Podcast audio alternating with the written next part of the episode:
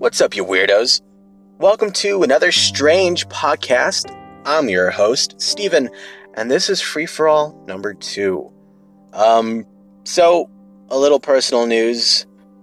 An uncle of mine passed away from the coronavirus. He was 89 years old, so when he was admitted into the ICU, we kind of knew immediately that it was going to be the end. You know, sorry to say, but I wasn't close to him at all, but he's the brother to the uncle that I'm very close to, who is the father figure in my life growing up. And uh, it's hard on him, so seeing the sadness and hearing it in his voice, it kind of gets to me. And uh, with this death, it finally makes the coronavirus a personal thing. Uh, up until this point, it's been something that I've witnessed happening to other people, and through our screens, it's we feel like this thing is further away from our own little wor- worlds than it actually is. So I just wanted to say stay safe, stay healthy, and if you're in the position to help out those who are vulnerable, then help them as best you can. But always keep your safety in mind as well. So, uh, yeah, that's that's a that's a great way to start an episode. Right, right at the bottom where spirits are low, and and now the the whole plan is to just kind of kind of climb climb the mood ladder to to the very top to try to make us all happy, and we will. I hope. Oh God, why? So uh, let's get this show on the road. Um, all right, so I wanted to share the story that my buddy Donnie found on Reddit. Uh, he retold it to me as best as he could remember, but uh, he decided to hunt it down on Reddit. Uh, the original post was deleted, but he found it, and I want to make sure that his searching doesn't go unappreciated. So I'm going to read the post to you now. Uh, the original post was asking if anybody had some strange stories that may involve aliens or glitches in the Matrix. So here's a response that Donnie found that interested the fuck out of me. So it's kind of lengthy, but bear with me. I was a police and fire dispatcher, a 911 operator, at the local PSAPs in my state. We dispatched police, fire, and EMS for about six agencies total. About six miles east of our location, inside the main agency that we dispatch for, is an airport, and about 20, mi- 20 miles southeast is an Air Force base. It's one of the larger ones in the count- country and has been known for some of those strange conspiracy theories and such. Our dispatch center is also the coordinator for the NCRZ, or the Northern County Rescue Zone, which is responsible for any serious rescue or mass casualty emergencies in the northern half of the county. An NCRZ response has never been launched while I've been working there, but I guess once there was a pretty serious bridge collapse that required it. It's a load of work to put up with. It involves nearly all the fire and rescue agencies in the northern part of the county, and we're responsible for the incident command and monitoring communications on our channels. I don't really think much about what happened anymore, but I have told a few friends. But it is a good story over a beer at campfire. I figure maybe more people would like to hear it. I was just moved to third shift, and there have been and have been working it for maybe three weeks. I was also 19 at the time. At 3 a.m., our second dispatcher leaves, and we run with one person on one console so I got pretty used to working alone. Sure, normally it was quiet, but it wasn't bad at all. I could study, do my homework, have some time to myself, read. I was starting to like it. Plus, I'm sh- sort of a night owl, and there would be occasion, occasional domestics, some bad injury accidents along the interstate, robberies, and things like that. But mostly it was quiet. It was around 3:30 and 4 o'clock in the morning so the other dispatcher just left. I was studying for one of my psychology classes when a call came in on the non emergency line. I answered like normal.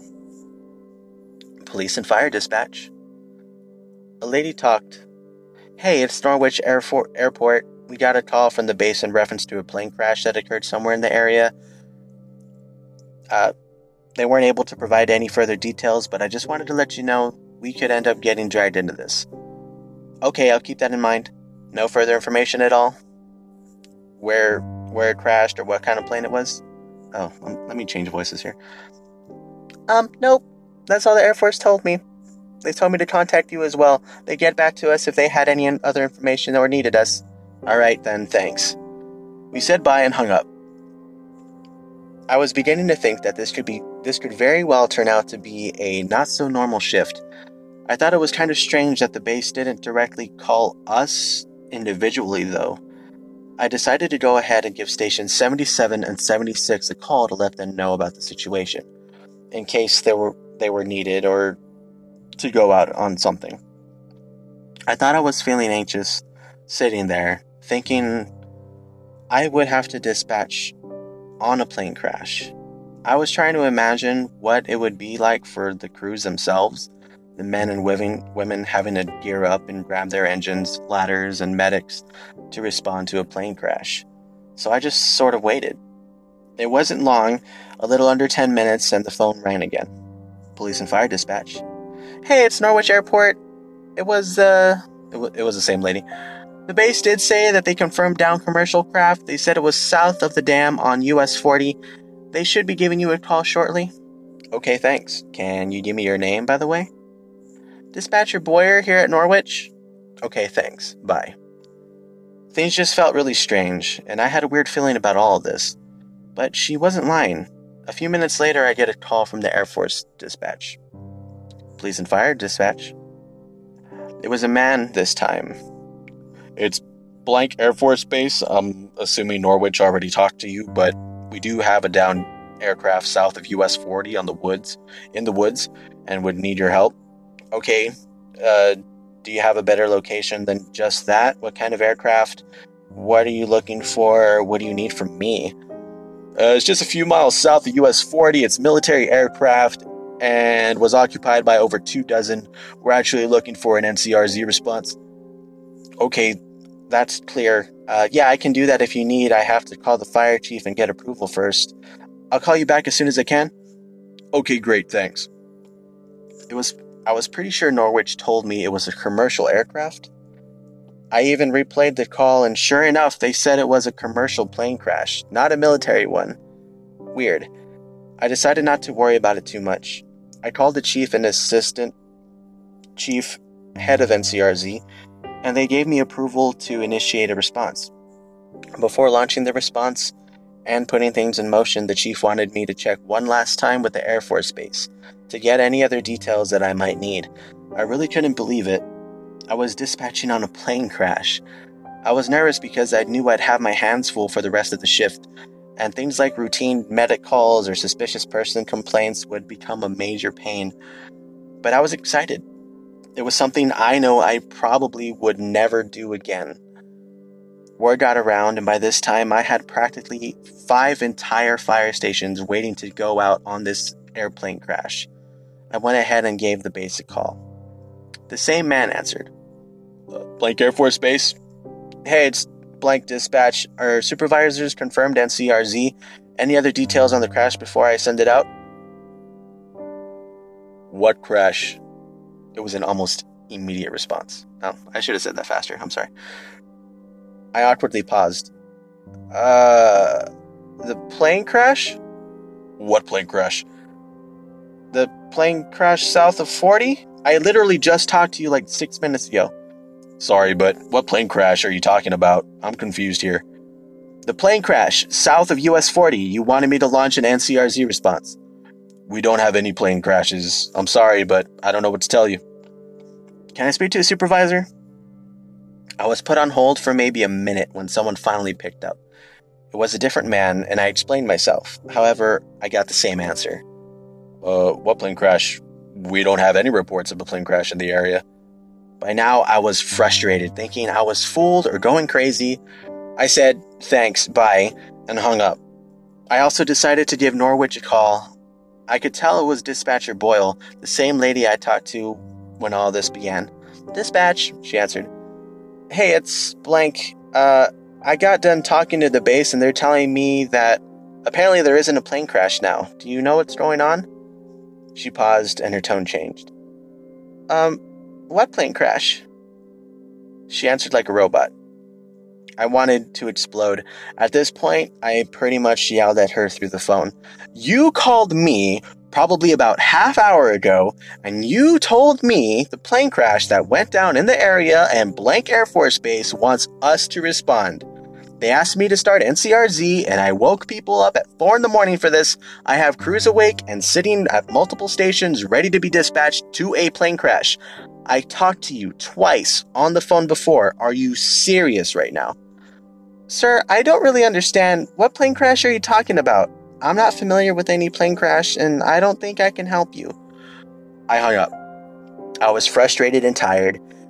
I immediately told the chief and had asked to have the recording had I had asked to have the recordings marked so there could be so they could be saved longer because I was not going to be responsible for making a big mistake. Not one involving a fucking plane crash at least. The chiefs and the chief and supervisors were just as confused as I was, and would end up getting the same answers from the base and the airport. At first, I got the impression that maybe they were joking with me, but I honestly just don't see that happening, not from an Air Force base that belongs to the United States Air Force. I checked names and phone numbers, and they were all authentic and belonged to who they were supposed to. I just have a really weird feeling in my gut that something strange happened that night. Someone in the military obviously told Norwich to keep their mouths shut. They managed to do it pretty quickly, too. I was relieved to not have to go through the lengthy process of NCRZ and managing a rescue response that huge. It was a handful. And the rest of the shift was uneventful. For the next few weeks, I talked to my friends about it and I couldn't get it out of my head. That's the end. End of that story. Now, I read through this. The first, uh, first thing that I came that came to mind was perhaps maybe it was a uh, phantom caller. Um, that happens every once in a while, but it's usually when someone loses a member of the family and they um, they they kind of they miss a call or they receive a voice message from that person just moments after they died. Uh, those are some pretty interesting stories, and I actually like to hear them. But after reading this over, uh, I realized that this was most likely a government cover up. And if it is, the amount of power that a government entity has to sway the decision making of a corporation into just totally forgetting mm. about what just happened is mind boggling. It'd be interesting to know that, to, to know what happened there. But you'd most likely have to iron out the finer details of where exactly this took place and and fucking when but uh, I went looking through the comment thread, and this story, uh, a few people uh, figured out that it was near Wright Patterson Air Force Base. Now, um, uh, if you're not familiar with Wright Patterson AFB, uh, legends have it that they have an underground hangar known as Hangar 18 that houses and dismantles alien spacecraft that has crash landed on Earth and it's more of an underground version of Area 51, if you want to call it that. uh, underground. uh, yeah, it's one of those places that you hear a lot of chatter surrounding, but the hype isn't there to really warrant a uh, a raid like like they did on Area 51. Whatever happened with that? What the raid of Area 51 was one of those it was it was a meme to to end all conspiracy memes. Everybody got so hyped about it and out of the God, millions of people that said that they were going to attend. Only, like, what? Um, was it 200? Ended up going? If that, and it was kind of like a very, a very disorganized music festival. Which honestly would be pretty fucking cool if that would be a yearly thing you know? Kind of kind of have your own grassroots music festival out in the out in the desert near area 51 just fucking pissing off all of the area 51 security because they got guys that are five miles out. Okay so if you're not familiar with the layout of area 51 you got i i say it like i i have fucking maps. I don't. But the way that it's been it's it's universally accepted the the layout of Area 51 is you have the main base miles behind the fence that you actually get stopped at if you were to wander around the the desert. And just you you have these you have these sort of like uh, little little mini huts that house government contractors that are that are responsible for keeping security tight around the entire perimeter.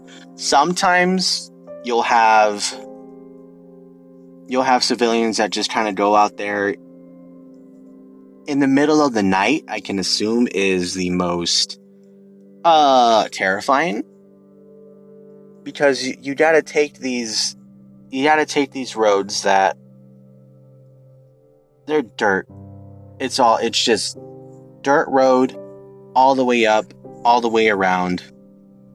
And you, there have been the, I, I love hearing stories about people who actually end up going, but they don't get close enough to where they're actually stopped and questioned.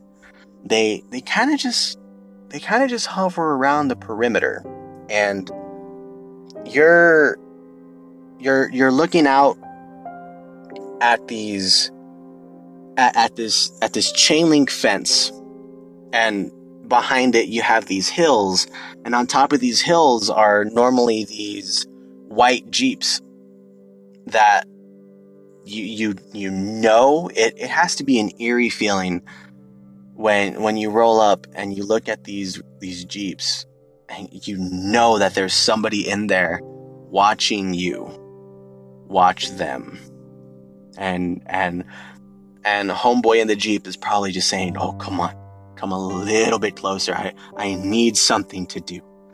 I've been looking through these binoculars, just waiting for somebody to come up. And sometimes they do.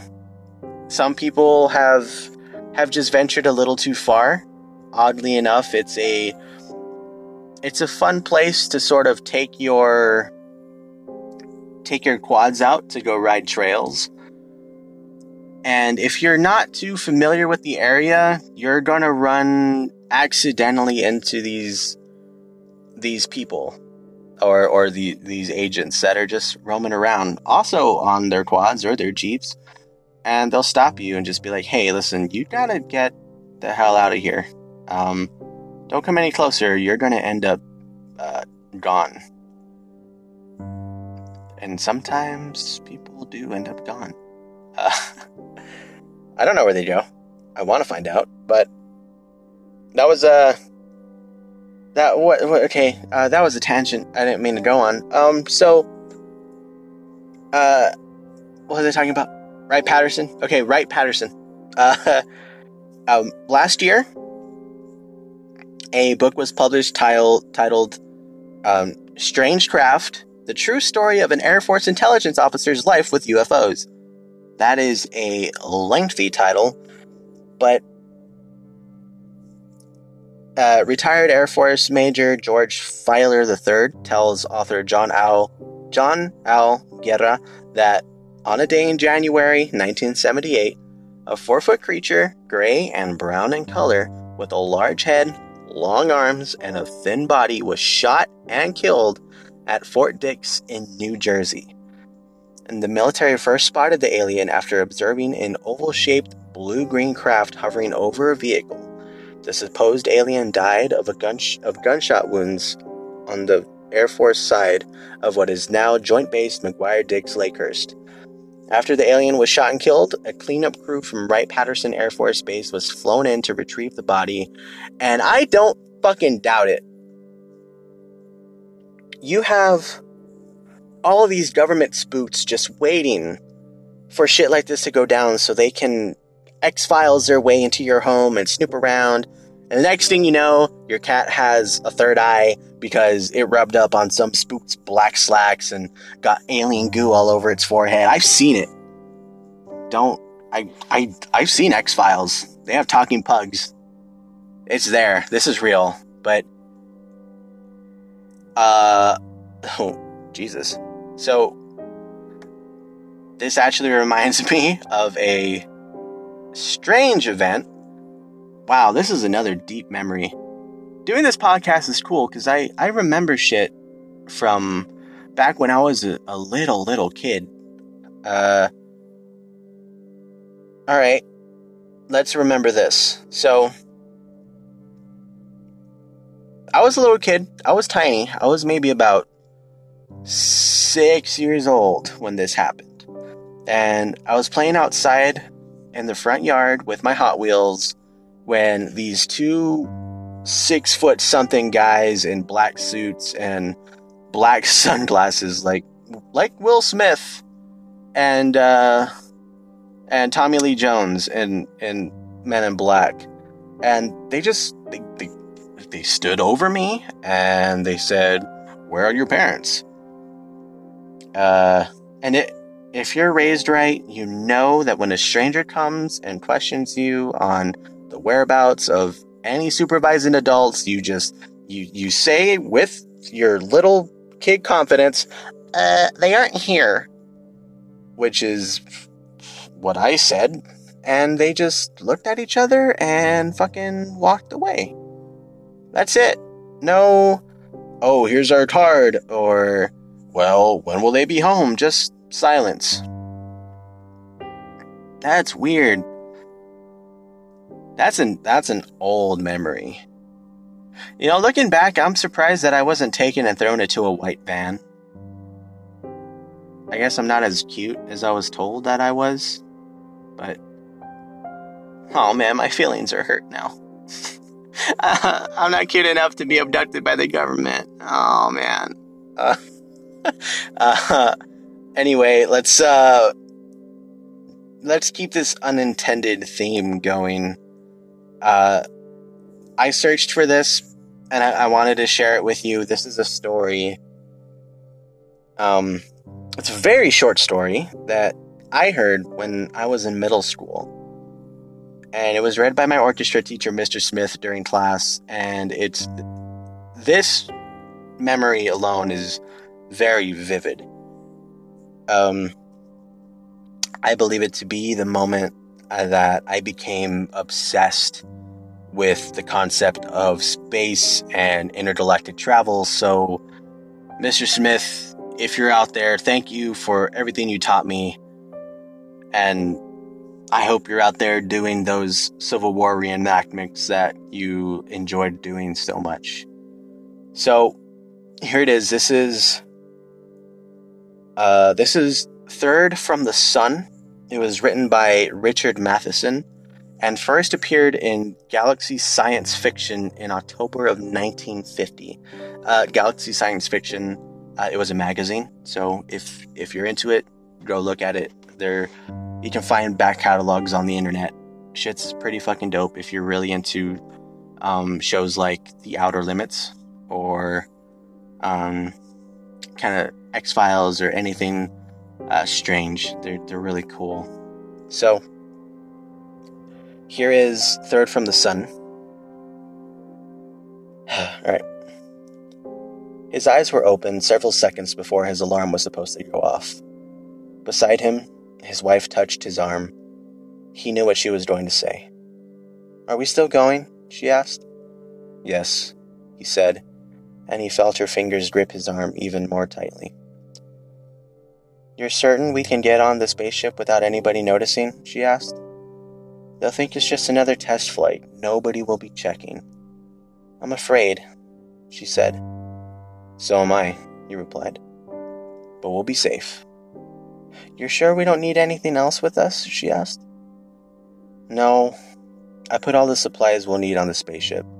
Anyway, we can't carry anything past the guard. He has to think that you and the children are just coming to see me take off. But won't the guard think it's funny that the family next door is coming to see you off too? We'll just have to take that chance, she replied. He replied. In the next room, he heard the children's voices. At least they don't know what's happening. They think they're going to take me down to the field. They don't know they're never coming back. It seemed so difficult, but there was no other way. In a few years, there would be another terrible war, and the entire planet would be destroyed. If they escaped now, they could all begin all over again, on a new planet. He sighed and went down the ramp to join his family for breakfast. Pretty soon, Dad? The son asked. Yes, he answered. Very soon. A dish shattered the floor. His wife bent down to pick it up. What's the matter? asked her daughter. Nothing, dear, she said. Drink your juice. Our friends will be here soon. Outside, a bell sounded, and he saw the other family waiting for them by the ground car. He turned to his wife. Should we lock the house? Does it matter? She replied, turning away. The two families rode in silence through the deserted streets. At the entrance to the field, he warned, Remember, not a single word from any of you. The guard recognized him as the chief test pilot of the new spaceship. Uh, my family and some friends are coming down to watch me take off, he told the guard. That's fine, the guard replied and waved them through. As they hurried to the ship, she stopped, he stopped for a moment to look back. Then he leaned down and pick up, picked up some dirt Goodbye, he whispered, putting it in his pocket. The elevator rose and then came to a stop. The doors opened and they all scrambled into the spaceship. The children gasped when they saw how high they were. Shouldn't we tell them now? asked his wife. Shouldn't we let them know it's their last look? Yes, he said. Go ahead and tell them. As he touched a switch, deep in the spaceship, a spark ignited the rockets. He reached his trembling hand toward the control button and saw that they were all staring at him. He pressed it. The ship quivered for a second and then f- felt it rush up into the air, faster and faster. He watched the children turn to the windows. Goodbye, they said. Goodbye. He sank down, weary at the, wearily at the controls. You know where we're headed? His friend asked him. He leaned over the chart and pointed to a planet far away in another part of the space. Yes, he said. That small one over there. The one near that moon. This one, third from the sun? That's right. Third from the sun. I call it Earth. God damn, I love that story. I remember I remember hearing that for the first time and my eyes were closed and I was imagining everything as I believed it to be, right? Just normal humans, an astronaut and his family looking for shelter after war or before war begins and that twist at the end just blew my mind and oh man. Hopefully it had the same effect on you. It's short but well written. And i'm sorry that my my poor reading skills can't do it justice but i that that's one of my favorite short stories. And that is a it's also part of a collection of of um, science fiction space short stories that that have all of these sort of just just collections from from from reader submitted articles throughout the years to to uh, um, Galaxy Magazine, and I'm trying to get a hold of it. It's kind of hard to find, but I'll find it. I know I will. But yeah, that's all I got for today, guys. Um, quick disclaimer: the next researched episode will be late. Uh, my college class is online now, and I am not the best online student at all. Uh, without a traditional classroom setting, I am fucking lost. But it's the last class I need to graduate, so I gotta get my shit together, and I hope you understand. Uh, anyway, thanks for listening. Have a good one, and uh, look towards the sky every once in a while. You might see something. All right. Bye.